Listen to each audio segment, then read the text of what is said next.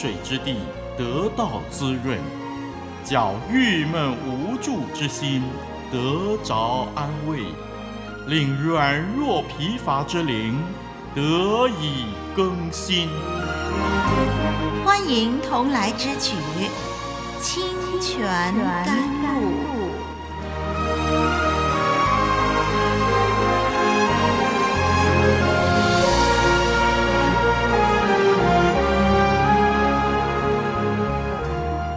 感谢您收听清泉甘露，我是丽文。但愿透过这段时间，我们更认识爱我们的神。我们研究了创世纪第三章的一部分，看见了人的堕落。有人认为，人类和神在伊甸园当中享受了相当长的亲密交通，以后才有堕落犯罪的事情发生。但是我们从经文的语气上面看不出事件之间有长时间的间隔。经文似乎是显示，当人类的始祖亚当和夏娃被造、被安置在伊甸园以后啊，诱惑和堕落就立刻发生，可能就在第七天吧。同时，很可能犯罪之后，神立刻出现，并且审问。当他们犯了罪，立刻感受到神临在的可怕，就将自己藏起来了。好，我们来看今天要研究的这一段。今天要研究的是《创世纪》第三章第十一到十三节。我们一起来看《创世纪》第三章第十一到十三节。这段经文说：“耶和华说。”谁告诉你赤身露体呢？莫非你吃了我吩咐你不可吃的那树上的果子吗？那人说：“你所赐给我与我同居的女人，她把那树上的果子给我，我就吃了。”耶和华神对女人说：“你做的是什么事呢？”女人说：“那蛇引诱我，我就吃了。”好，我们停在这儿。我们看到呢，神对亚当提出两个问题。首先就是上一集我们研究过的，神问亚当：“你在哪里？”这是第一个问题。那亚当的回答就围绕在他的惧怕，因为他赤身露体，因为罪的缘故，赤裸，因而产生羞耻和惧怕。从今以后呢，当罪行被揭露，一切罪人都会惧怕神。好，这是第一个问题，你在哪里？然后第二个问题啊，呃，在第十一节哈，神向亚当提出的第二个问题，呃呃，这个。呃，次序上啊，希伯来文的次序呢，将禁止吃树上的果子这件事情，禁止吃树上的果子这件事情放在一个很明显的位置。按照希伯来文的这个排列的次序呢，第十一节的问话是这样排列的，请注意听。第十一节这么说：“你可曾从那树？”就是我命令你不可吃的，吃了。我再说一次啊，希伯来文的这个次序的排列呢，这第十一节的经文呢，它的问话的排列是这样：你可曾从那树，就是我命令你不可吃的，吃了？好，这样的问话，这样的排列，其实是在提醒亚当说，他吃。就是直接违背命令。从神的角度而言，吃分别善恶树的果子就是违背命令的意思。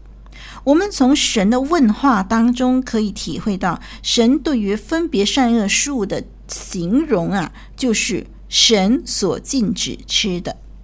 分别善恶树是什么？是神所禁止吃的。这是从神的问的话当中，我们看见神的这样的一个形容方法。让我们注意一件事：神先问亚当，不是问女人。可见这个罪是由亚当来承担，是算为亚当犯罪。我们曾经在前面几集的节目当中谈到，亚当是出于悖逆而犯罪。女人是出于被引诱。那这是圣经对整件事情的诠释。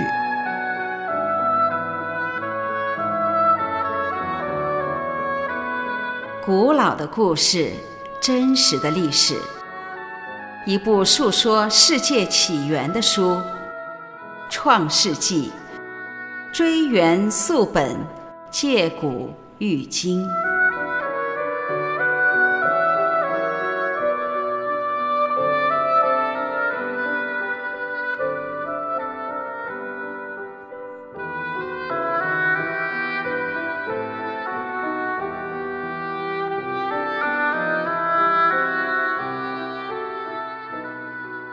着，让我们来看亚当怎么面对神的问题吧。神问他是不是吃了？哎，当然不是因为神不肯定，所以才问，而是神要亚当把自己的罪行亲口承认。不过，亚当没有立刻认罪。我们看第十二节，十二节这么记载说：“那人说，你所赐给我与我同居的女人，她把那树上的果子给我，我就吃了。”让我们再次回到希伯来文圣经当中，注意句子的结构。这是一个独立绝对主格加上关系子句，点明了这样的一个用意，就是亚当他所表达的是这样的：这女人是你赐给我同住的，她将树上就是树上的果子给我，而我吃了。这女人是你赐给我同住的，她将树上，呃，就是树上的果子给我，而我吃了。正常的希伯来文句型是动词在主词之前，但是我们看到亚当强调什么呢？强调这个女人啊、哦，他一开始就提这女人。一切都是女人惹的祸，而且这个女人呢、是你呀、啊，是神你所给的，一切都是女人跟神你引起的。好大胆，亚当，好大胆，何等可恶，不是吗？亚当没有为当前所犯的罪认错，他将一切的责任归咎于女人，也就是他的妻子。他没有男子汉大丈夫勇敢承担责任的气魄，而是逃避躲起来。他躲不了的时候，就想办法推卸责任。更可恶的是，他甚至把责任推到神的身上，指出这样一个害他犯罪的女人是从神所赐。言下之意，他责怪神为什么要给他一个会惹祸的女人。听众朋友。还记不记得亚当第一眼看见夏娃的时候，那种惊喜、激动而做出的那首情歌呢？他说：“这是我骨中的骨，肉中的肉。”当时他所讲的这句话，表达了双方何等的亲密。我里面有你，你里面有我，我就是你，你就是我，不分彼此。夫妻之间的关系本来就应该是这样。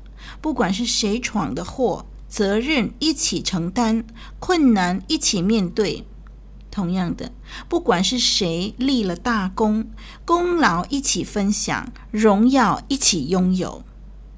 但是没有想到，咱们人类的老祖宗亚当早已经把自己说过的肉麻话忘得一干二净。当前所关心的，只是想如何推脱责任。他没有想过，如果责任全由女人来承担，女人会有什么后果？他即使免受责难，是否他心里头就会舒服，看着女人承受这些的后果呢？大难临头的时候，原来也可以牺牲自己曾经视为最亲密的枕边人。听众朋友。所谓夫妻本是同林鸟，大难临头各自飞。原来早就在第一对夫妻的身上已经如此。所以当今的情况，如果你觉得这个夫妻之间啊大难临头各自飞的时候，不需要太惊讶喽。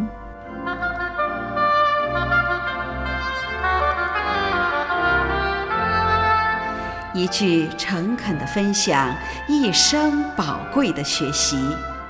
清泉甘露，与你同奔天路，共享主恩。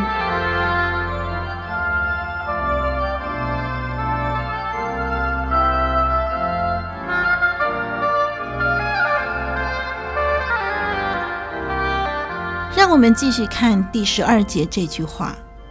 亚当他说：“这女人是你赐给我同住的，她将树上给我，而我吃了。”亚当无论怎么样推卸责任，最终他不得不承认他所犯下的罪行，那就是他的确吃了。不管这句话前面怎么样把责任推到女人啦，推到神的身上啦，他最后必须完成这句话，就是他必须讲出“而我吃了”。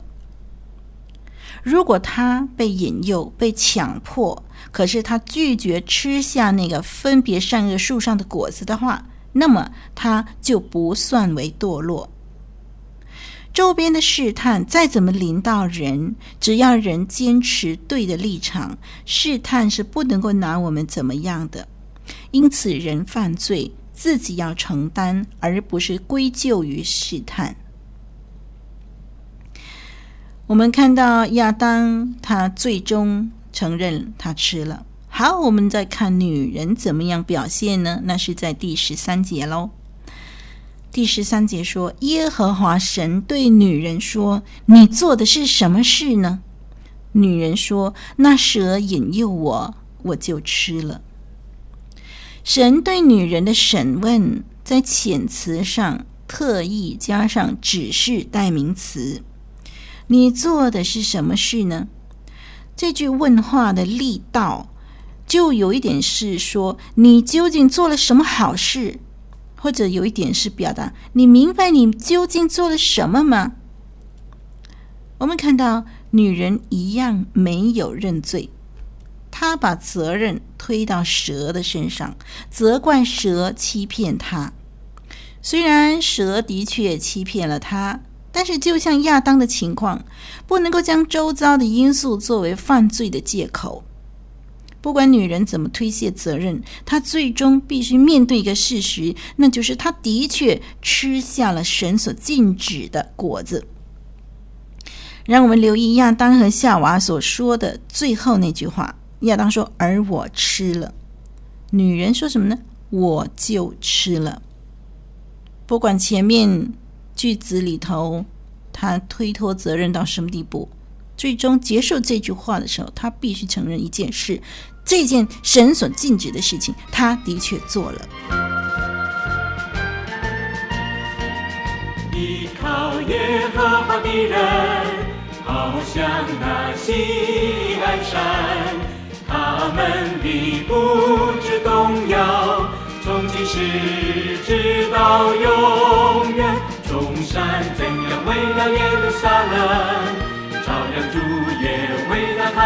百姓，照耀主也围绕他的百姓，从今时直到永远。无官一身轻，我说是无罪一身轻。有钱才有福，不是遵守神的话语才真正有福。依靠耶和华的人。好像那锡安山，他们必不致动摇，从今时直到永远。众山怎有围绕耶路撒冷，朝阳主也围绕。听众朋友、弟兄姐妹，罪的可怕带来的是一连串的分裂，一连串的破坏，一发不可收拾。首先是人跟神的关系破裂。人躲避神的面，同时还把责任怪到神的头上。第二是夫妻之间关系破裂，原本的相爱亲密变成了为了自保而牺牲对方。这些的现象继续引发永无止境的问题，致使生命不再是尊贵，不再是喜乐，而是一连串的痛苦无奈。如果没有神的介入跟拯救，生命没有价值，活着毫无意义。但是神，他多么的爱我们。感谢神，他没有放弃他所爱的人，他为人类预备了救恩，使人因为耶稣基督可以归回本位，成为新造的人。感谢主，弟兄姐妹，今天我们成了何等的人，是因为神的恩典。好，让我们下一集再继续研究创世纪吧。我是丽文，再会。